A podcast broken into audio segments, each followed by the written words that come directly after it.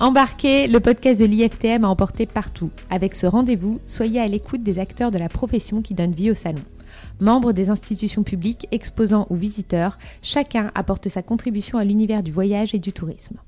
Nous sommes heureux de discuter aujourd'hui avec Jean-Pierre Pinero, directeur France et Luxembourg de l'Office du tourisme portugais et président de la Donnette. Jean-Pierre, bonjour et merci d'être avec nous aujourd'hui. Bonjour. Bonjour. Vous avez une double casquette professionnelle avec l'Office du tourisme du Portugal et associative avec l'Association des offices de tourisme étrangers. Nous souhaitons vous interroger aujourd'hui sur votre engagement en faveur de la vie touristique en Europe. Mais avant cela, pourriez-vous s'il vous plaît nous parler de vous et de votre parcours professionnel? Oui, écoutez, j'ai un parcours euh, dans le tourisme. J'ai très tôt euh, compris euh, que je voulais m'engager dans cette voie. Donc j'ai fait des études dans ce sens. Euh, j'étais euh, notamment à, l'IREST, à Paris 1, donc l'Institut de recherche du tourisme euh, donc, est à Paris. Et j'ai ensuite donc, eu une maîtrise et commencé très tôt à travailler dans le secteur, mais ici en France. Vous êtes aujourd'hui président de la Donnette. Pouvez-vous revenir pour nos auditeurs et auditrices sur le rôle de la Donnette et sur l'accompagnement qu'elle apporte aux offices de tourisme étrangers? Oui, alors la Donnette, c'est une association qui a maintenant quelques années, puisque, euh, pour vous donner une idée, nous avons euh, au, tout, début, donc euh, lorsque ça a été créé, créé un événement qui était donc la, Plume d'Or. La Plume d'Or, c'est mhm. une remise de prix que l'on fait, donc l'on attribue à un journaliste du tourisme. pour que donc vous ayez une idée, nous en sommes à la 62e édition, sachant que donc c'est une édition par an. Euh, un peu plus tard, donc il y a maintenant quand même une trentaine d'années, nous avons aussi lancé euh, les fameuses rencontres médias à c'est-à-dire cette journée de rencontres où euh, nos destinations vont être à la rencontre des journalistes du tourisme. Ça, ce sont, si vous voulez, les deux principaux événements. Puis ensuite sont venus se greffer d'autres événements du type les clics d'or, qui sont les pendants de la plume d'or, mais mmh. pour les influenceurs, le monde des réseaux sociaux.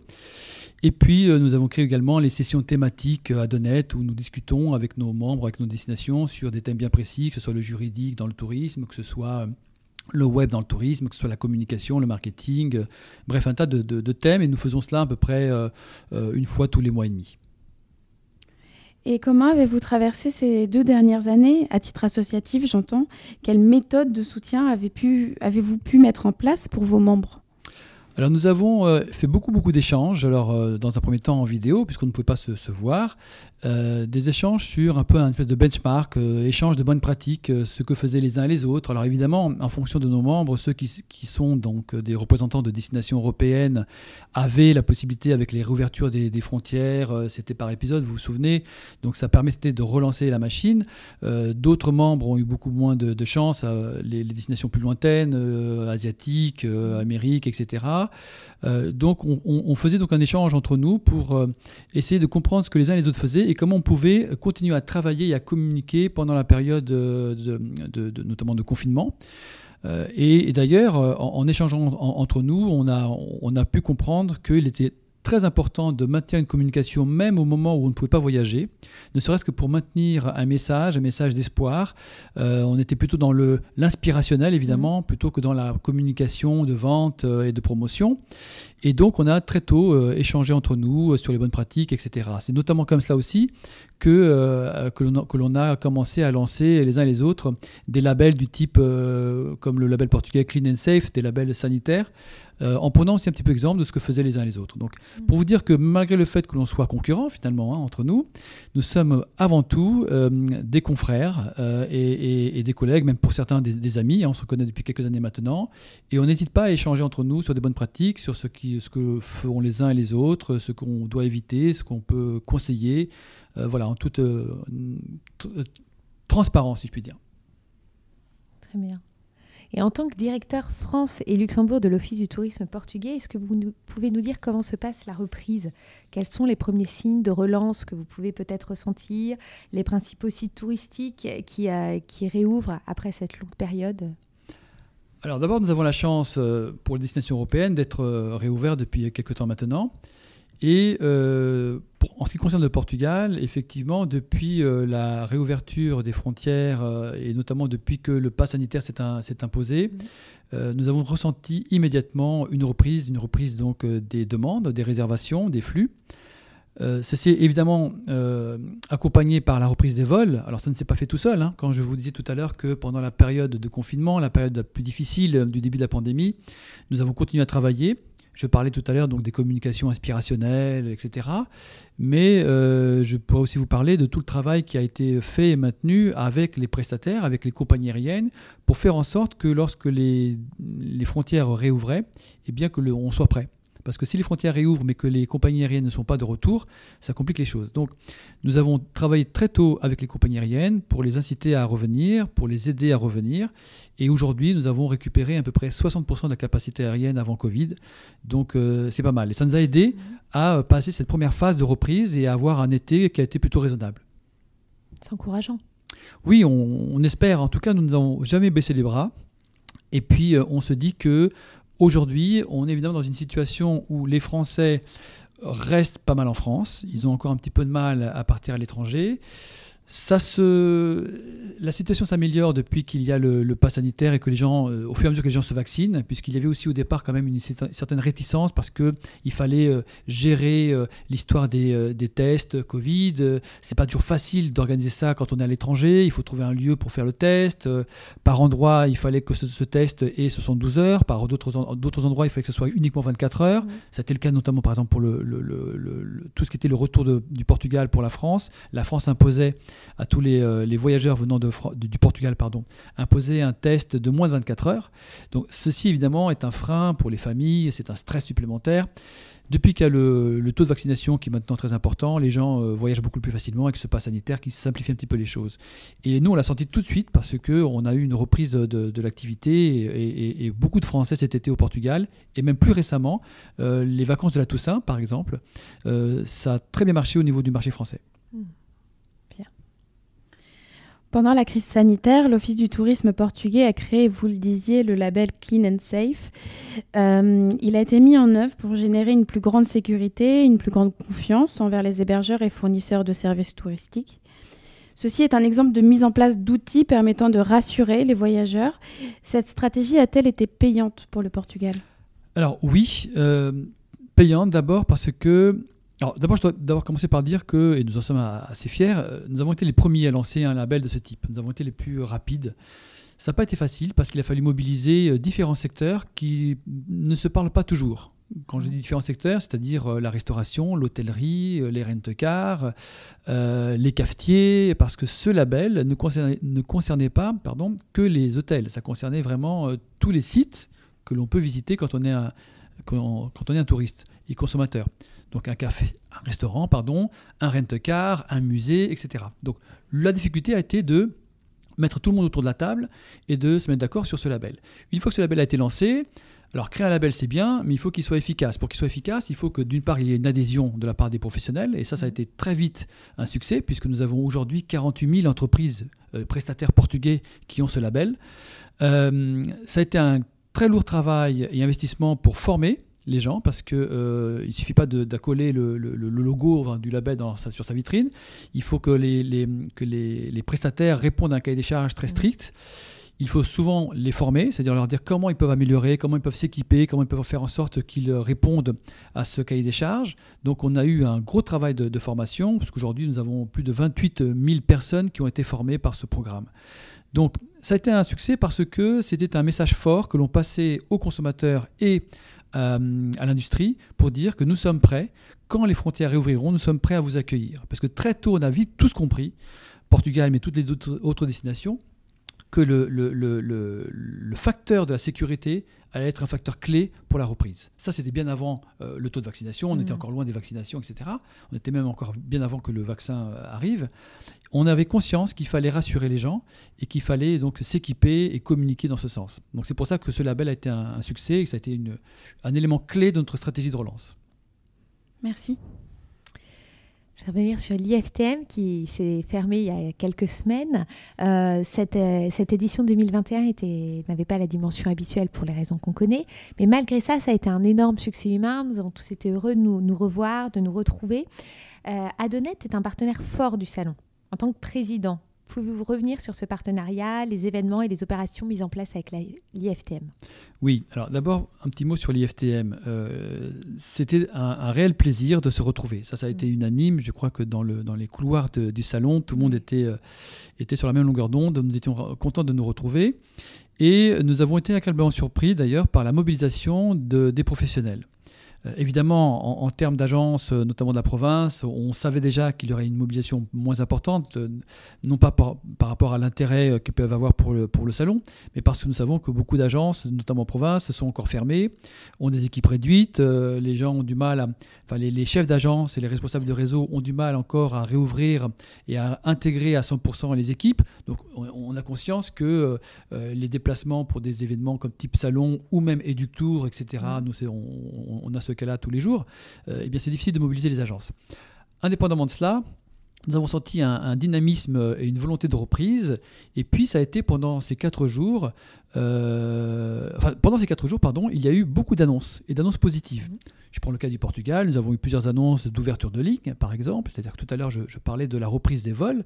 Alors, non seulement nous avons réussi à reprendre un pourcentage euh, intéressant donc de, la capacité aérienne, mais nous avons même maintenant des nouvelles lignes aériennes, des nouvelles routes aériennes. Donc euh, on sent vraiment ce dynamisme. Et, euh, et pendant les quatre jours, nous avons eu plusieurs belles annonces intéressantes avec l'ouverture des vols sur les Açores, par exemple, de Transavia, et j'en Et ça, c'est intéressant parce qu'en fait, on se rend compte que avec, ce, avec la situation et avec le fait que certaines destinations plus lointaines sont encore fermées, eh les tours opérateurs et les compagnies aériennes euh, se voient euh, repliés sur des alternatives euh, moyen courrier, notamment en Europe. donc des destinations comme le Portugal, mais aussi l'Espagne, l'Italie, la Grèce, la Croatie, etc., bénéficient de cette situation du fait que bah, les, tours opérateurs ont besoin de trouver des alternatives tout de suite pour fin 2021 et début 2022. Et donc ça a été, on va dire, quatre jours d'annonces plutôt, plutôt positives et ça nous a tous reboostés. Alors pour revenir sur la, partie de la question concernant le, partenariat, oui, alors c'est un partenariat de longue date, évidemment. Euh, nous sommes notamment membres du jury euh, de la Travel Agents Cup, mm-hmm. qui est une très très belle initiative effectivement de, de l'IFTM. Euh, nous avons des projets notamment euh, en cours. Alors c'est peut-être un petit peu tôt encore pour les annoncer, mais on, travaille sur, euh, avec Frédéric Lorrain et les équipes de l'IFTM et la partie du village des influenceurs sur un partenariat. Donc je pense qu'on va se rapprocher du village des influenceurs autour donc, de nos, de nos clics d'or et de nos, de nos opérations concernant les influenceurs. Donc on a encore de, belles choses à faire ensemble et, et, puis nous sommes effectivement un partenaire historique et, et, nous sommes ravis de l'être. Euh, moi, pour ma part, euh, je crois avoir participé à 22 ou 23 éditions de l'IFTM, donc euh, je commence maintenant à, être un, vieux de la vieille de l'IFTM. Alors peut-être que vous avez une anecdote à nous partager, pour vous à titre personnel? Oui, ah oui, alors c'est oui, c'est une situation assez étonnante que j'ai vécue il y a quelques années de cela. J'étais déjà, je venais d'être nommé président de la Donette il n'y a pas très longtemps. Et alors un, pays, je ne nommerai pas le pays, mais un pays euh, voilà, d'une certaine zone géographique, euh, m'a convié sur son stand parce qu'il voulait me présenter à leur ministre du Tourisme qui était de, voyage, qui était de visite euh, au salon. Alors moi je dis bah, avec grand plaisir, très bien. Donc je me rends sur le stand et je suis reçu par le, comité, vraiment avec toute, la délégation du ministre, etc. On s'installe, on commence à discuter. Euh, la personne qui était responsable du marché français, qui m'avait donc convié à venir rencontrer son ministre, euh, euh, me, présente, présente la donnette, etc. Et puis tout à coup, je me rends compte bah, que le ministre en question, devant moi, il s'endort. Il ferme les yeux, il s'endort. Bon. Et là, malaise général, tout le monde se regarde. Que fait-on? Alors moi, j'ai pris ça à la rigolade, hein. c'est pas bien méchant, ça peut arriver, j'ai pas, pas, été vexé. Le décalage horaire. Ça, ça, me faisait rire plutôt qu'autre chose. Mais j'ai senti un malaise auprès donc, de, ces, de la délégation parce qu'ils étaient gênés. Hein. Ils ne pouvaient pas euh, taper sur l'épaule du ministre et dire bah, réveillez-vous. Donc euh, personne ne disait rien. On laissait le monsieur s'endormir. Ça a duré 3-4 euh, minutes interminables. Et après, il s'est réveillé, on ne sait pas pourquoi. Et on a continué la conversation comme si de rien n'était. Incroyable, incroyable. Ça, c'est une belle anecdote. C'est une anecdote assez, drôle. Nous avons une habitude dans, dans cette émission, celle de faire tourner la roue de la RSE. Il y a trois piliers dans la RSE, écologique, sociale et sociétale. Je vais faire tourner la roue pour déterminer celui à propos duquel nous allons discuter ensemble.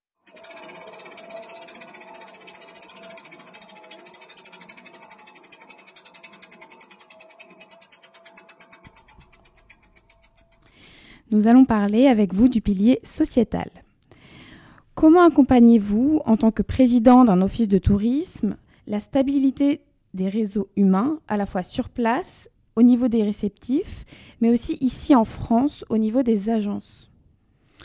Oui, alors ça c'est intéressant parce que on parle beaucoup hein, de, RSE, tout le monde parle de, de l'aspect social, durable, inclusif. Euh, je dois dire que lorsqu'on lit notre plan stratégique 2019-2023, euh, il y a euh, un thème qui ressort pratiquement à tous les chapitres, c'est l'humain. Alors pourquoi l'humain? Toute notre stratégie tourne autour de cette thématique, de ce facteur qui est le facteur humain. Parce que si vous réfléchissez à la question, nous avons l'humain dans ce qui concerne toutes les personnes qui travaillent dans l'industrie au Portugal. Donc tous les prestataires, euh, euh, les, les, personnes qui travaillent dans l'industrie qui sont en contact avec les, clients. Donc là, on a le facteur humain. Vous avez le facteur humain avec les gens qui nous visitent, nos visiteurs. Mais vous avez aussi le facteur humain avec les gens qui sont les locaux, ceux qui accueillent les visiteurs. Et lorsqu'on parle de tourisme inclusif, on ne peut pas mettre de côté l'un de ces trois euh, composants. Donc, dans toute notre stratégie aujourd'hui, il y a vraiment au cœur, de cette stratégie euh, cette volonté d'intégrer ces trois familles de, euh, de, personnes. Parce que sans cela, il manque un, maillon, il manque quelque chose. Euh, et on, on, a tendance à oublier que avant le Covid, les thèmes de tourismophobie étaient des thèmes récurrents on parlait beaucoup de tourismophobie, de rejet du tourisme, parce que certaines populations étaient, euh, euh, fatiguées de, certains flux touristiques trop importants, de certaines gestions parfois de, flux touristiques qui n'étaient pas toujours très bien maîtrisées dans certaines destinations. Et euh, on a tendance à oublier aujourd'hui, parce que évidemment, en ce moment, on est loin de ces situations d'overtourisme, mais peut-être que ça va revenir. Peut-être on espère aussi que ça ne reviendra pas de la même façon parce qu'on pense aussi que beaucoup de, conclusions vont être tirées de cette situation et que certaines erreurs qui ont été faites par le passé ne vont pas être reproduites. Enfin, on l'espère en tout cas. Mais il se peut que l'on revienne à des situations comme celle-là. Donc, ne pas oublier que dans le tourisme inclusif, il faut prendre en compte les visiteurs, certes, les gens qui, sont, qui font l'industrie et euh, les gens qui accueillent, les habitants. Et si on intègre ces, trois familles dans la réflexion, les choses se passent mieux. Et donc, dans notre stratégie euh, touristique, euh, notre gouvernement a très tôt souhaité euh, faire parler ces trois familles.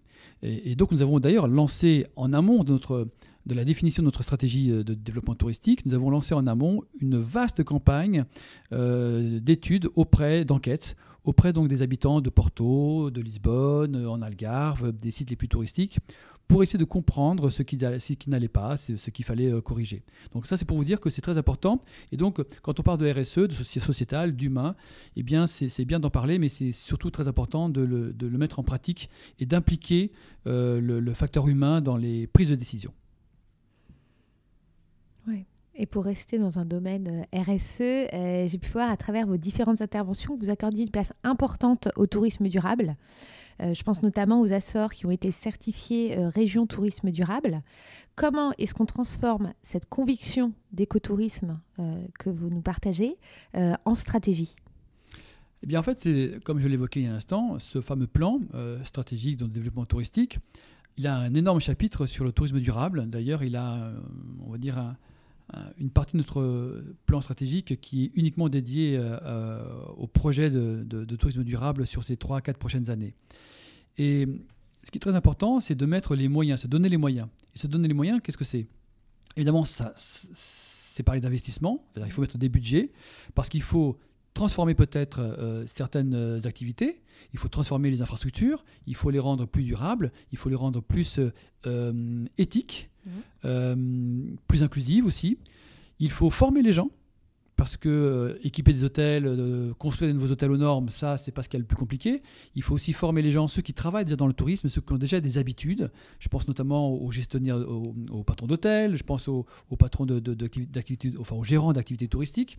Et, donc, nous avons beaucoup, beaucoup investi dans un programme de euh, ce qu'on appelle nous le upgrade vert, c'est-à-dire former les gens et les préparer à, avoir une activité beaucoup plus inclusive, beaucoup plus durable. Donc ça, ça, implique des moyens, je le disais, ça implique une grande communication et une grande mobilisation de l'industrie et de la formation. Nous avons il faut dire aussi la chance euh, au Portugal de gérer les, euh, les écoles euh, hôtelières et les écoles touristiques. C'est-à-dire que Visite Portugal gère 12 ou 13 écoles type BTS Tourisme ou, ou école hôtelière.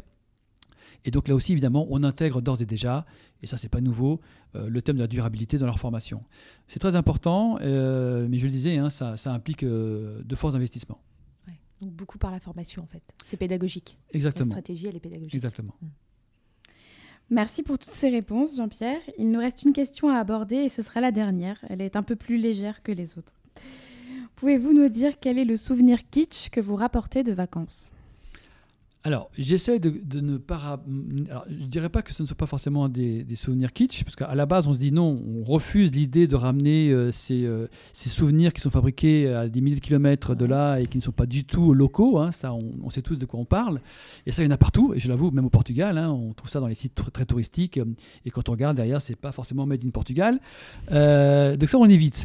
Mais ceci étant, on se fait parfois avoir dans le dans l'enthousiasme du moment. Oui à ramener euh, de l'artisanat, qui pourtant est typique, hein, des choses très typiques, faites par des artisans locaux, etc. Mais on se rend compte, une fois qu'on rentre à Paris, que ça ne sert pas à grand-chose. en fait. Donc, euh, sans que ce soit forcément très kitsch, c'est pas toujours très utile et ça finit au départ dans un tiroir, euh, voilà, et puis ça finit finalement à la cave ou je ne sais où. voilà, ça j'avoue qu'on se laisse parfois tenter et qu'on est un petit peu dans l'enthousiasme et on, on, est prêt à acheter des choses et puis finalement on se rend compte que c'est pas forcément très utile.